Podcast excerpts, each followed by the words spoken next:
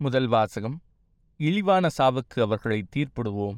சாலமோனின் ஞான நூலிலிருந்து வாசகம் அதிகாரம் இரண்டு இறைவசனம் ஒன்று மற்றும் பனிரெண்டு முதல் இருபத்தி இரண்டு முடிய இறை பற்றில்லாதவர்கள் தவறாக கணித்து உள்ளத்தில் பின்வருமாறு சொல்லிக் கொண்டார்கள். நீதிமான்களை தாங்க பதுங்கியிருப்போம் ஏனெனில் அவர்கள் நமக்கு தொல்லையாயிருக்கிறார்கள். நம் செயல்களை எதிர்க்கிறார்கள். திருச்சட்டத்திற்கு எதிரான பாவங்களுக்காக நம்மை கண்டிக்கிறார்கள். நற்பயிற்சியை மீறிய குற்றங்களை நம் மீது சுமத்துகிறார்கள். கடவுளை பற்றிய அறிவு தங்களுக்கு உண்டு என அவர்கள் பறைசாற்றுகிறார்கள். ஆண்டவரின் பிள்ளைகள் என தங்களை அழைத்துக் கொள்கிறார்கள். அவர்களிருந்து நடத்தையே நம் எண்ணங்களை கண்டிக்கிறது. அவர்களை பார்ப்பதே நமக்கு துயரமாய் உள்ளது. அவர்களது வாழ்க்கை மற்றவர் வாழ்க்கையின் நின்று வேறுபட்டது. அவர்களுடைய வழிமுறைகள் மாறுபட்டவை. இழிந்தோர் என நம்மை அவர்கள் எண்ணுகிறார்கள். தூய்மையற்ற பொருளினின்று ஒதுங்கிச் செல்வது போல் நம்முடைய வழியில் நின்று விலகிச் செல்கிறார்கள். நீதிமான்களின் முடிவு மகிழ்ச்சிக்குரியது என கருதுகிறார்கள். கடவுள் தம் தந்தை என பெருமை பாராட்டுகிறார்கள். அவர்களுடைய சொற்கள் உண்மையா என கண்டறிவோம். முடிவில் அவர்களுக்கு என்ன நிகழும் என ஆய்ந்தறிவோம். நீதிமான்கள் கடவுளின் மக்கள் என்றால் அவர் அவர்களுக்கு உதவி செய்வார். பகைவரிடமிருந்து அவர்களை விடுவிப்பார்.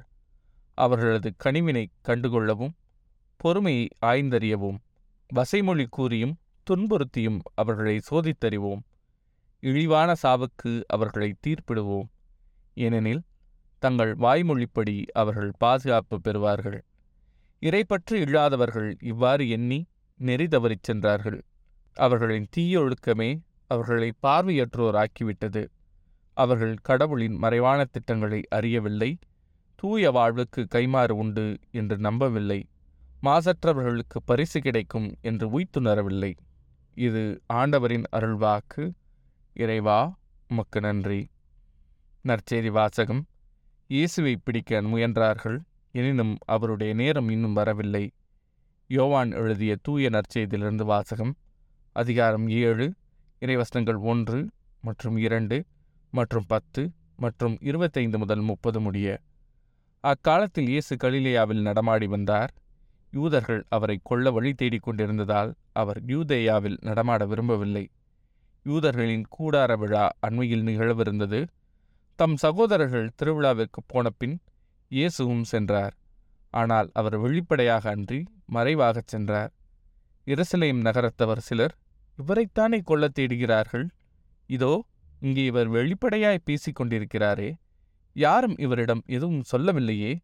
ஒருவேளை இவரே மெஸ்ஸியா என்று தலைவர்கள் உண்மையாகவே உணர்ந்து கொண்டார்களோ?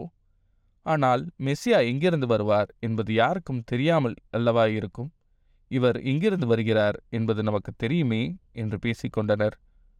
ஆகவே கோவிலில் கற்பித்துக் கொண்டிருந்தபோது இயேசு உரத்த குரலில் நான் யார்?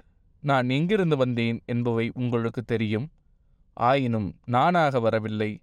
என்னை அனுப்பியவர் உண்மையானவர். அவரை உங்களுக்கு தெரியாது. எனக்கு அவரை தெரியும். நான் அவரிடமிருந்து வருகிறேன்.